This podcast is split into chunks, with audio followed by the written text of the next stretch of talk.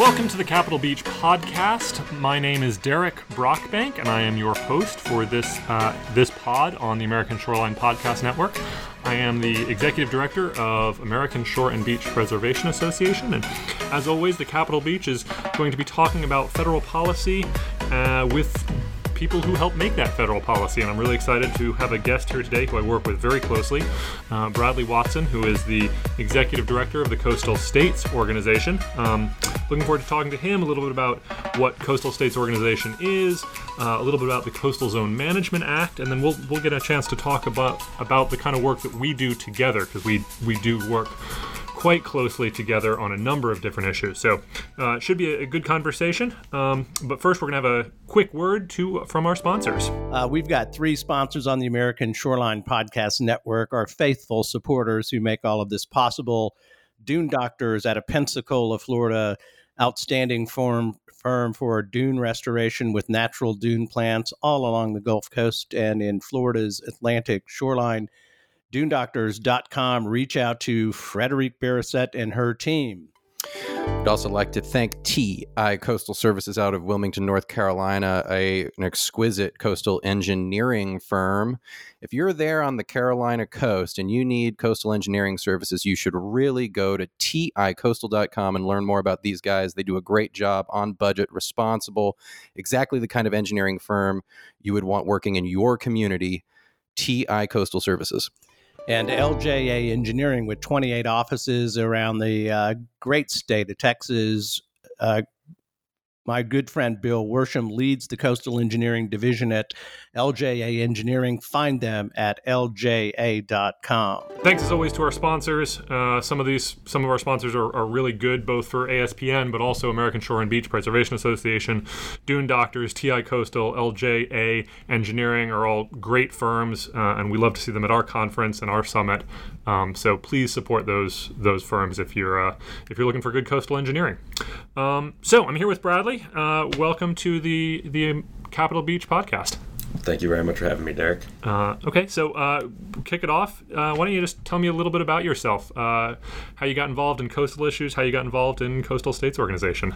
Sure thing. Um, and thank you again for having me here today. I'm really looking forward to this chat, uh, and hope it gets uh, good good viewership and listenership. I guess is the word. Yeah, they don't they don't see us on a podcast. right. I'm glad my hair is not being like that right now. Um, so little bit of background on myself. I guess we'll start uh, pick it up in the professional realm. We don't need to go too far back, but uh, got my start working on Capitol Hill. Uh, after uh, a lovely Capitol Hill internship, which you have to experience to know the uh, the true value of, uh, was fortunate enough to begin working with the Committee on Transportation Infrastructure in the United States House of Representatives. Uh, following about three years there, uh, went over to the Senate side, to the other chamber, and worked for the Senate Armed Services Committee. Uh, again, did about another three years there, uh, and then ended up with another stint in a personal office on the House side before coming over to the Coastal States Organization. I've been at CSO for just about five years to the day now. Cool. I began. Uh, when I was approached by CSO off the Hill as our counsel and director of coastal resilience. Uh, the council, I should note, was I, uh, speaking of fun experiences, did evening law school while working on the Hill. Uh, so uh, a bit of a blur there, but it was a great time. Um, started as our counsel and director of coastal resilience, uh, and then went up to our deputy director, and then served as an acting executive director for about a year, and am now in the executive director role. Yeah, and, and by counsel, I, I take that you have a law degree. I do, in fact. and I believe degree. it's from a, a coastal a coastal university or a university near a coast. Uh, it's from the Catholic University oh. of America. Didn't you go to Tulane? Columbus School of Law. I went to Tulane undergrad. Tulane undergrad. Oh, I'm sorry. I thought you went to Tulane Law. Okay. It's all good. Uh, so yeah, uh, it would have been tough to go to Tulane Law working on Capitol Hill. Right. But, yes. Uh, yes. Because you did. Metro doesn't go that far during law school during your internship. Yes. Um, but yeah, I think one thing that uh, Bradley and I have always connected on is we both have a, a love for uh, Louisiana and New Orleans in particular. Um, so uh, you spent how many? Just four? Just your undergrad year there? Just undergrad years there. I reluctantly left when my then girlfriend, now wife, uh, was coming back to work on Capitol Hill. Terrific. So I do have one personal question that I always ask, and I'm actually going to give you a second one. You're going to get two personal right. questions here. So the first is, um, this is the Capitol Beach, and we do talk about beaches. So the first personal question is, where is your favorite beach and why? And because we both have a love of New Orleans, your second question is, what is your favorite New Orleans restaurant or bar? Interesting. All right, so let's start with my favorite. It's got to be a beach, not a body of water. Yeah, I'm going to go with beach. Although if you, you can give a body of water too if you want. I uh, was fortunate enough to spend some time uh, near the Kiawah River on Kiawah Island in South Carolina growing Oh, up. yeah. Have lots of family in North and South Carolina and was able to spend lots of time in both of those states growing up. Uh, so amongst my many uh, favorite beaches uh, is is the beach on Kiawah Island. Lovely. It's uh, Barrier Island at a bit of an angle, so th- it's not a spot for surfers, and that's for sure. Uh, it creates some really soft rolling waves, uh, some interesting sediment issues there. Is a very uh, uh, well known inlet there, Captain Sam's Inlet, uh, where I love to go watch the dolphins strand feed whenever I possibly can. That sounds that sounds awesome. Okay, uh, moving to food and drink. Food and drink. Uh, let's see. Uh, I think it is always, uh, w- you know, just yesterday I, I read the New Orleans newspaper online pretty much every day still. Uh, and they did their top 10 restaurants in New Orleans. Uh, so you can pretty much hop into any of those right now, and that will work. I'm always a big fan of the uh, Commander's Palace lunch. is a is a fun experience. I was I was thinking that too. Uh, Bradley and I shared a lunch at Commanders during the uh, Restore America's Estuaries meeting. There What was that two years ago now. Just about two years ago. yes. Um, it was a lovely, uh, you know, they have endeavor. they have 25 cent martinis at lunch, and I think we only had one each. I'm almost positive. You had a couple. I just had one. Oh, maybe.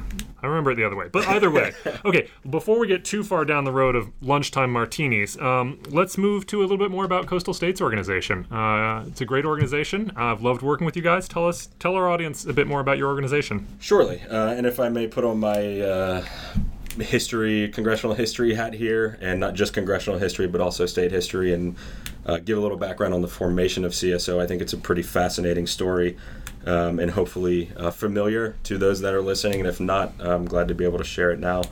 Um, so, back in 1966, Congress enacted the Marine Resources and Engineering Development Act. Uh, and while that act did many things, one of uh, the the creations under that act was the Stratton Commission to the President. Um, and that Stratton Commission called for the federal government uh, and the coastal states to collectively create collectively create a mechanism to manage uh, their coastlines and resources better. Um, and pardon to read the bullet point there on you, but I haven't haven't memorized that one. So around that same time, with the creation of that from our Congress here in D.C., uh, there was a gathering of the nation's coastal states organized by the governor of Florida. So the governors of the coastal states were getting together uh, in a very complimentary and well-timed fashion.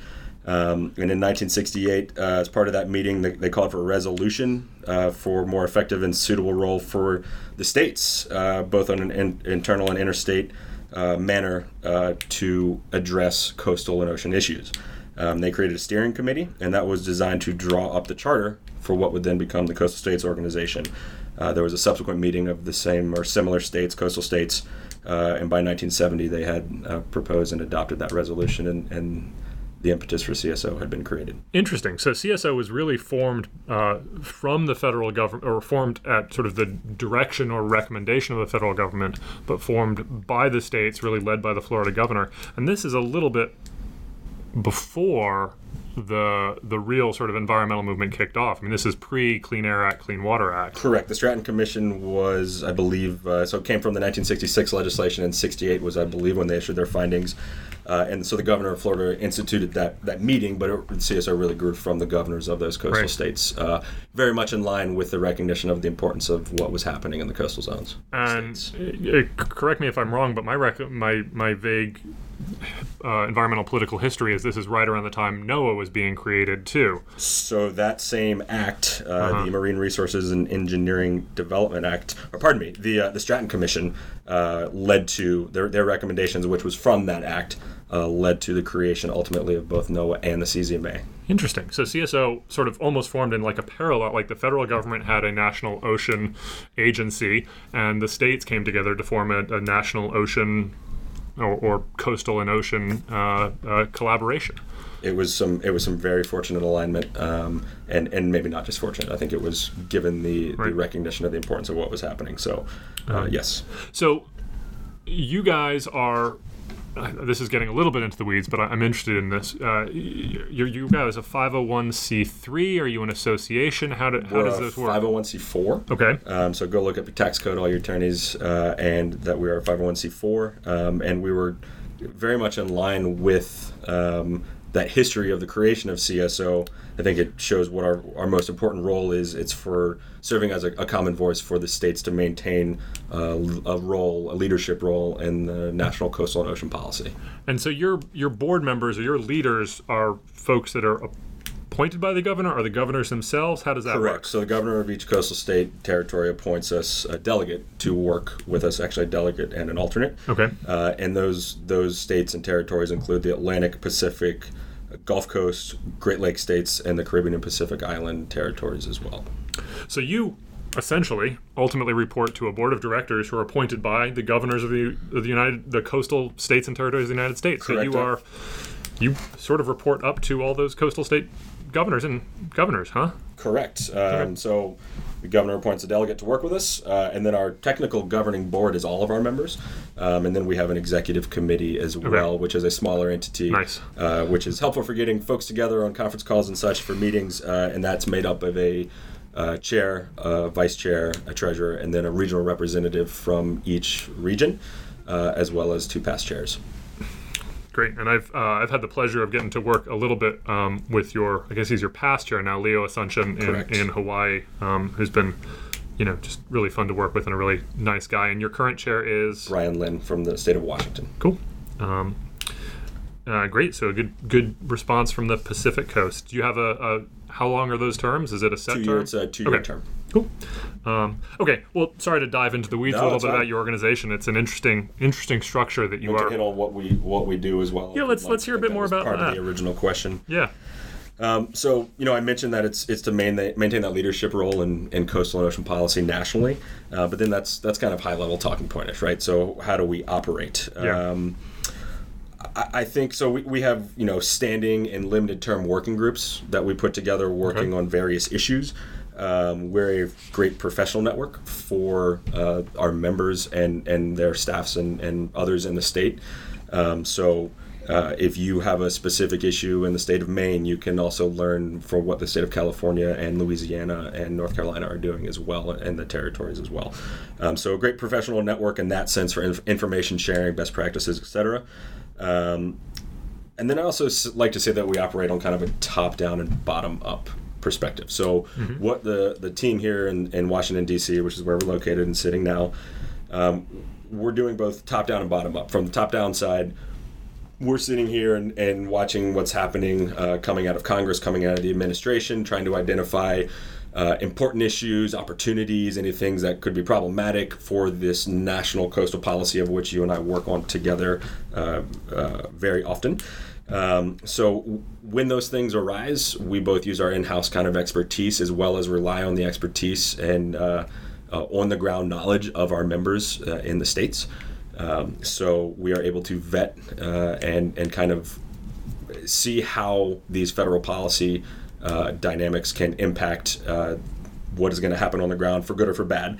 Uh, and then also there's bottom up. So our folks working on the ground, uh, be it from a specific project to a to a concept. Um, uh, can can say okay, and, and state X there is a you know a, a wonderful effort afoot to uh, build living shorelines or to work on uh, beneficial use of dredge material or something to, to that effect, and we are able to um, serve as kind of a, a, a point person here in Washington D.C. And if, if there are issues on the ground that, from a policy perspective, are kind of getting hung up, we can maybe seek clarification from a, a headquarters office or whatever the relevant entity here is in the administration, or uh, just just things of that nature. So it's kind of top down and bottom up, um, really looking at these coastal policy issues. Yeah, and I really like that sort of dual role of both collaborative networking that your states can talk to e- use CSO as a venue to talk to each other to solve problems that you know Maine might think they have a unique problem, but hey, maybe they've got it in Oregon and they can talk about it together, as well as the fact that you know you're also providing that nexus or that liaison role between the federal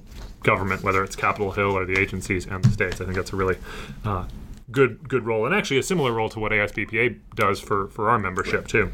Um, so I'm gonna I want to dive into a little policy. Capitol Beach is all about uh, diving into specific policy, um, and you mentioned the Coastal Zone uh, Management Act, um, the CZMA, um, and this was sort of founded or started at the same time of, of CSO, and it sort of, I guess, helps charter CSO. Or I, why don't you tell me a little bit about what the CZMA is and, Sure. and why it's important? So CZMA very basically is authorizing legislation. Okay. Um, it's also authorizing legislation that creates a framework uh, for the federal-state partnership that is executed under uh, under the CZMA legislation. Um, you know, a lot of a lot of usage now of the term cooperative federalism. I think it's a wonderful example of that. It's a Okay, it's a take that back. What is cooperative federal, federalism? so federalism, working between federal government and state governments, working on shared priorities, um, and and this the CZMA creates the framework through the legislation, which we can discuss a little bit further. Um, and, and I'll actually just go ahead and do so now with some of the with the background, if that's all Yeah. right. Um, so in 1972, when they passed the CZMA, so actually a couple years after the the uh, impetus or the beginning of the charter for, for CSO, what would become CSO. Um, and, and not to read a quote off at you, but the, the congressional findings in Congress and, and their infinite wisdom, uh, seriously, um, said that um, the Congress finds that there is a national interest in the effective management, beneficial use, protection, and development of the coastal zone. So inherently, there you heard me go back to back on the protection and development, uh, and I think the CZMA is just revolutionary legislation in the sense that it understands uh, the importance of development in the coastal zone, uh, and the we can talk GDP and commerce and economic impact and and, and many things all day, and, and development on the coastal zone is very important. Um, but with with great foresight, Congress in 1972 wanted to balance that development and, and to manage it responsibly uh, and and protect the resources that enable that development, so that the development can occur over the longer term in a sustainable uh, and responsible fashion. Um, so under under the CZMA, there's kind of a, it's kind of a three-legged stool. There's the National Coastal Zone Management Program, uh, under which our members are the primarily where they operate from. Uh, there's a National Estuarine Research Reserve System, um, which is a wonderful program in itself, and then also the Coastal and Estuarine Land Conservation Program. Uh, but for all intents and purposes, under those three legs, we really work while we work with the reserves uh, and our members do on the ground day to day, and we work with their correlating association here. Um, the, the National Coastal Zone Management Program under the CZMA is really uh, our bread and butter of, of the basis of our federal policy. And so that's where you were getting to the, the cooperative federalism, federalism, the idea that the, the federal government, NOAA, other coastal agencies, but primarily NOAA, have to be working in coordination with the coastal states. Correct. And NOAA is the primary administrator, is the administrator of the CZMA from the federal standpoint. So mm-hmm. there was that. Uh, Congress defined that the, the the congressional findings of why this was created, um, and it shows that there is a that, that national interest in the many uh, competing uses actually of the, the coastal zone, um, and and there's also an inherent recognition of uh, the states managing their own coastal zone. Uh, there's an innate you know uh, argument for why the states manage their own their own coastlines right? It's it's understanding the the communities the people the issues the dynamics and whatever it may be um, but it's doing so cooperatively in partnership with the federal government so the the day-to-day how it works is uh, CZMA provides uh, NOAA provides grant funding for a lot of this work, uh, and the states actually match it nearly dollar for dollar. So not only is it you know cooperative federalism in the uh, in the uh, in the I guess theoretical, um, but it is also very much uh, balanced in that the states are uh, investing significantly in their coasts, just as the feds are as well. Yeah, that's that's really interesting to hear. I mean, I'm a, a political science major, and so enjoy the cooperative federalism. This is how democratic processes should work. But you know, there are some real on the ground benefits to it. You know, you don't eh, with a, a nation with like the U.S. that has. Um, the kind of diversity of coastlines that we have from you know island states and territories to great lake states to you know ocean like the the um, the coastlines are just very very different so it makes sense to have some primary management based at the states um, so um, I, you know without trying to dive into uh, too deep are there any sort of examples or thoughts you can give as to sort of how that how that works in practice i mean i can see it in what are what are our members doing? yeah exactly Sure, um, and, and that's a great question. I'll you know use my lawyer hat and start with a big caveat that each state coastal program is, is different. sure Um, sure to our point earlier, to manage their their needs and priorities, Right. et cetera, and dynamics of their their own coastline. and, and massively different right you got delaware and new hampshire which have 30 40 miles of shoreline and then you've got california michigan and florida which have a thousand or more probably right Oh yes, they're, they're Del- Delaware might have more than that. I have to double check my numbers, but yes, it's a, a great disparity between your, uh, you know, giggle when I say New Hampshire because I'm hoping that uh, one of our members are listening to it. The great work that they do in New Hampshire, of course, but not as expansive coastline as let's say Michigan or Texas or California. Um, so with that kind of big caveat that they're all different, I think if we kept it at, at uh, the let's say the, the level that could easily be put it into buckets, uh, these coastal programs providing are providing planning, financial, and technical assistance, working with coastal communities. They're okay under this umbrella of the CZMA, think about the investment of those federal and state resources and the coastal programs as that conduit to the local communities um, on the ground, pr- picking up and providing some of the, the resources and expertise and capacity um, that, that may not be had at a town, city, et cetera level. Right. Um, broadly speaking, they're working to again protect the natural resources, but also encourage responsible development. Uh, there are many competing uses in the coastal zone, um, so we've talked about the beneficial use of dredge material and and waterborne commerce in line with you know there's a competing use with something like wetlands restoration, preservation, et cetera. Um, our folks are coordinating uh, pretty much across the board. The, the coastal programs play an incredible coordination role, so they can go uh, vertically um, and work with a range of federal agencies. Uh, you name them, they're they're working with them in some capacity. From we've certainly mentioned NOAA, Army Corps of Engineers, FEMA, USGS, BOEM, uh, EPA. The, uh, the list goes on, but also they can work laterally internally at the state. Uh, so, just as uh, federal government is structured, many state governments are, are similarly structured or in some capacity. Um, so, they play a great coordination role. Um, we're looking at state and federal actions, and they can work on permitting and regulatory efficiencies there as well. Um, and it's it's really all about the balance. You know, it's it's about the balance, and it's about addressing their particular needs, priorities within the state. Um, yeah just really phenomenal work that a lot of these states do and i, I don't envy you having to understand what is it 37 state and territories or about There are 35 coastal states and territories. Thir- and each of them have a different structure. So it's almost like you got to understand the federal government process for 35 different federal governments. I mean, some have Department of Environmental Conservation and Department of Natural Resources. Some are lumped. I we I go from you. you know your usual bread and butter agencies are your Department of Natural Resources or Environment, something like that. We have Department of State, Department of Administration, Department of Ecology, um, and and I try. I don't. Will never say that I fully fully know the nuances of each, and that's hey, that's a great example or microcosm of. Uh, Something like the CZMA, the states know it best themselves, and I just try to help them the best that I can. Right, great. Um, well, the other thing I wanted to, to, to bring up is uh, we, as we've mentioned a little bit before, we work very closely together. I think um, a lot of that comes because we have a nice um, sort of we have a small overlap in our membership, but we have a really nice complementing uh, membership. ASBPA, American Shore and Beach Preservation Association's members are typically more the industry and the community. So you mentioned, you know, the states might have a, a better bandwidth for certain issues than the, the towns or counties, um, and that's true. And then there's other issues probably where the towns and counties really have the, the best understanding, and, and those are often ASBPA members. Um, so it's been, you know, it's been a good sort of membership working relationship. And then I think If I can jump in, Yeah, I'd say go for it. collectively that you know between our two memberships, it's a large swath. It's not everyone, but it's a, a large important swath of coastal stakeholders. Yep. Um, and and to the overlapping uh, component, your your wonderful current president of ASBPA. Uh, in his previous uh, capacity, was a governor appointed CSO delegate for, Yeah. I believe, decades. Yeah, a long time. So Tony Tony Pratt, who we've mentioned on this uh, before, is recently retired, but had been with um, with the state of Delaware for a long, long time. Um, and I think that's right. I mean, we're, and I think the other thing that helps define our organizations is we're really the uh, the professionals, and that's not in any way to knock. Um, the grassroots who are really the people who enjoy the coastline, but we do tend to be the the people who um, whose livelihood, whose day to day job it is is to manage the coast, and and you know, in some ways that means they're they're the experts. Um, they actually have the training and the background. I mean, our folks are often scientists and engineers. I, what what are this?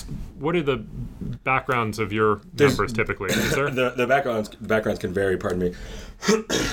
uh, January in DC and small children, you have have a cold. Um, So uh, the the backgrounds can vary, uh, and you mentioned science and you mentioned policy. I think a great description that I heard from one of our members at one point was that one day they can be out in the water in waders, uh, and the next day they can be in the, the state house working on a budget. So it's Hopefully they don't get those mixed up because you know working at a state house. whether there's any dress code or not. Yes, let's hope that they don't get those messed up. So yeah, it's uh, it's uh, the best part of working at CSO is the ability to work with our members. It's those on the ground experts that really are uh, beyond impressive, not only in the work that they do, but just to an individual about how they're able to go about and, and the range of work that they do.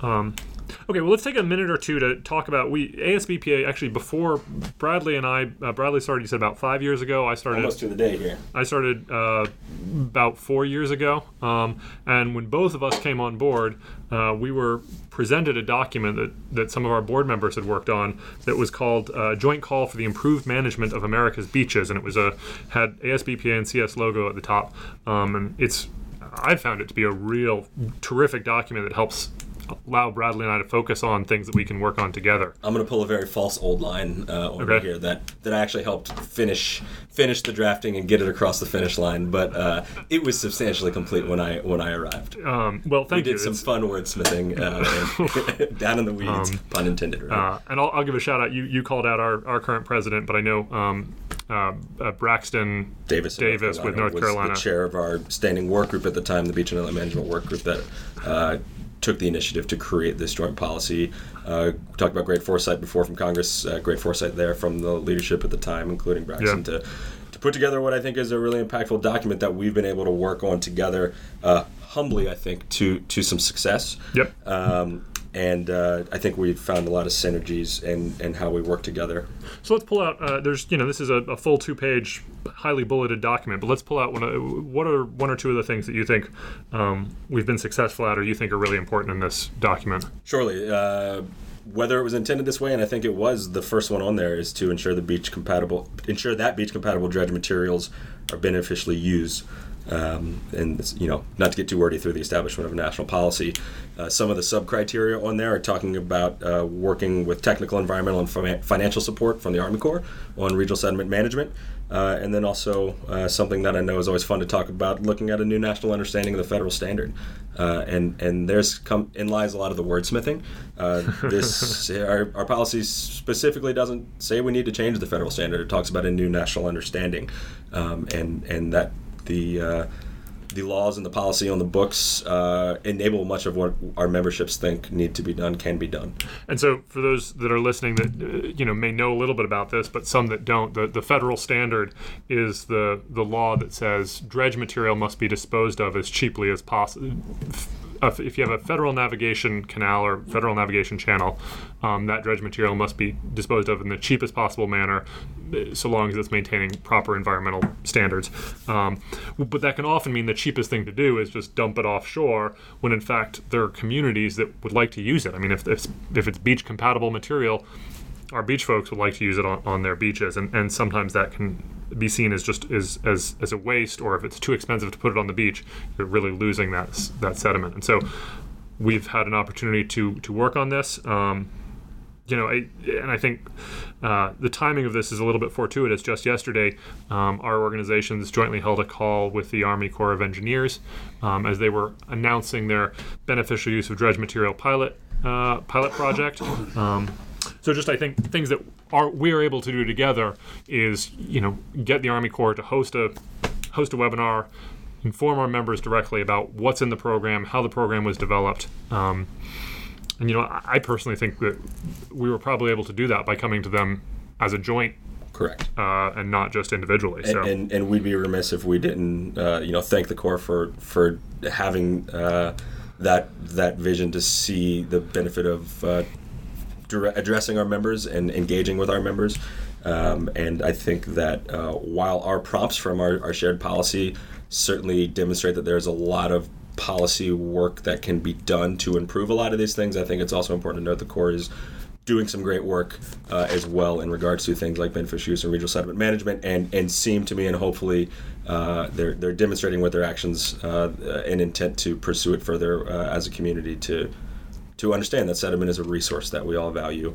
Um, I want to say what was it, New York Times article a few years back that talked about sediment as a global resource, uh, number three behind air and water, um, and with the range of uses and, and, and benefits that it has.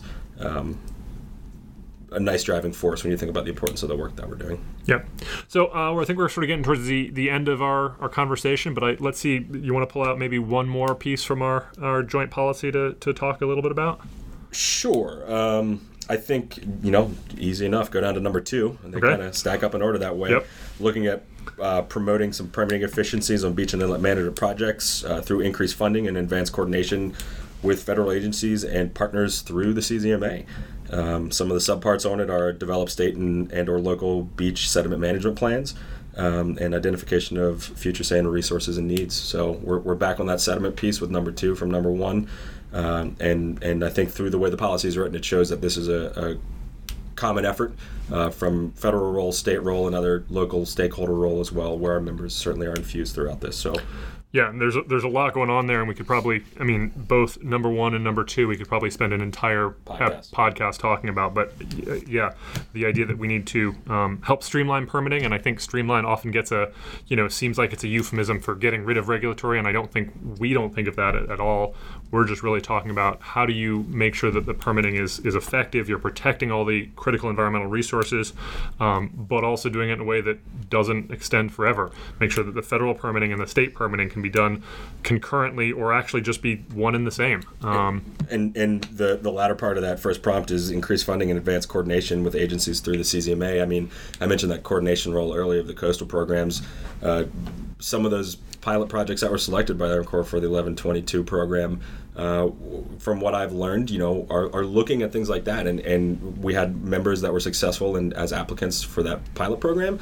And what I've seen from some of those projects is it is that coordination role. You know, planning isn't always sexy, but if you if you use it uh, uh, in the in the right way and you and you bring all the parties to the table um, and you talk in advance about the most efficient and best way to go about doing things and kind of tee things up, it can uh, an invest, small investment in planning in that regard can really save you big on the, the construction and O and M, and you can get into dredge mobilization and everything that you want. But um, yeah, I think I think that's a good one for our members to highlight the, a lot of the value that they bring to the table.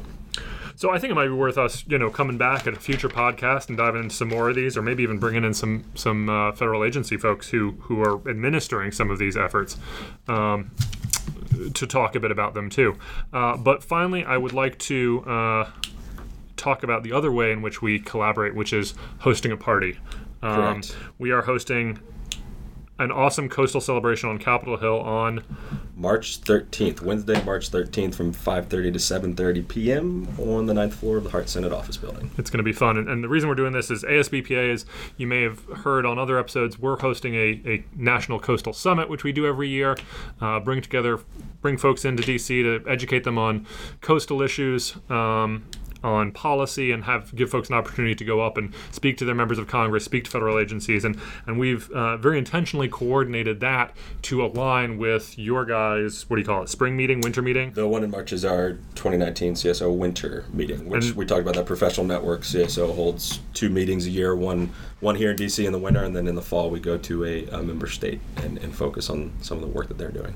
Very similar to us. So both our memberships will be in town, um, and for the past two years, this is our third annual Correct. uh, celebration on the hill. We've we've hosted it as a chance to you know have a couple hors d'oeuvres, drink a drink a beer or a cocktail, and mingle and meet and network, and then also you know get a chance to talk informally with the decision makers. Um, last year we had uh, Senator Markey come speak with us. We had Senator Carper come speak with us. I know in years past we've had Congressman uh, Garrett Graves, Congressman Garrett Graves Graves when he was on. Um, you know, subcommittee lead for energy and water on the Transportation and Infrastructure Committee, or he was back then. He's no longer. Um, I'm going to call you on that as a former TNI Water Resources and Environment. water resource and environment, man, It's okay. a lot of different. But also a great, you know, it's the whole field. It's all the stakeholders. It's our memberships. It's federal agencies. It is NGOs that are at the table. It's your dredgers and, Yep. and some of your members and, Yep. and those on the hill. Um, so yeah, it's uh, it's a great event. And, and last year the the federal government was technically closed uh, that day due to snow, and uh, we still had some wonderful wonderful turnout. Folks threw on the galoshes or just uh, ruined a pair of nice dress shoes and we, we had hundreds of people there. So we're, we're going to make sure that it doesn't snow this year. We're going to make sure that the government is open and, and functioning. You're, you're on that one. Um, I'll take the government. You take the snow. Deal. Uh, I think I have it tougher. Um, but it's going to be a good event. Uh, so if you are if you are listening to this podcast and you are a member of CSO, buy your plane ticket and come on into their member meeting. And if you're an ASBPA member or if you're not an ASBPA member, uh, come to our coastal summit. You can find out that information. ASBPA's website is asbpa.org. You guys are coastalstates.org. coastalstates.org. That's that's real And simple. we would be remiss if we do not mention um, that the Coastal Celebration is a widely attended event. it is a widely attended Regardless event. of who's listening, you're very welcome to come to the Coastal Celebration. Uh, and then while we're plugging websites, I'd also we have also want to plug our social media. Yeah. Uh, as we have some, the team here is doing some great work uh, on Instagram, Facebook, and Twitter as well. So so check us Ooh, out. there. Instagram. We don't have Instagram. We have Facebook, social, uh, Twitter, and and LinkedIn. So, um, you know, check us out. Coastal States Organization, uh, American Shore and Beach Preservation Association. Uh, we'd love to work with you. Um, Bradley, thank you so much for for joining. Anything else you want to to share with our listeners? No, just thank you to you, Derek, for your continued work with uh, myself and CSO, and to your membership for supporting, and, and to my members as well for supporting the work that we're doing and, and enabling it. Yeah, and if you you're, if you've listened through this whole interview, thank you. And uh, check back in. We'll be hosting a, another Capitol Beach podcast again, hopefully very soon, and hopefully with uh, maybe even with some of your members when they're in town.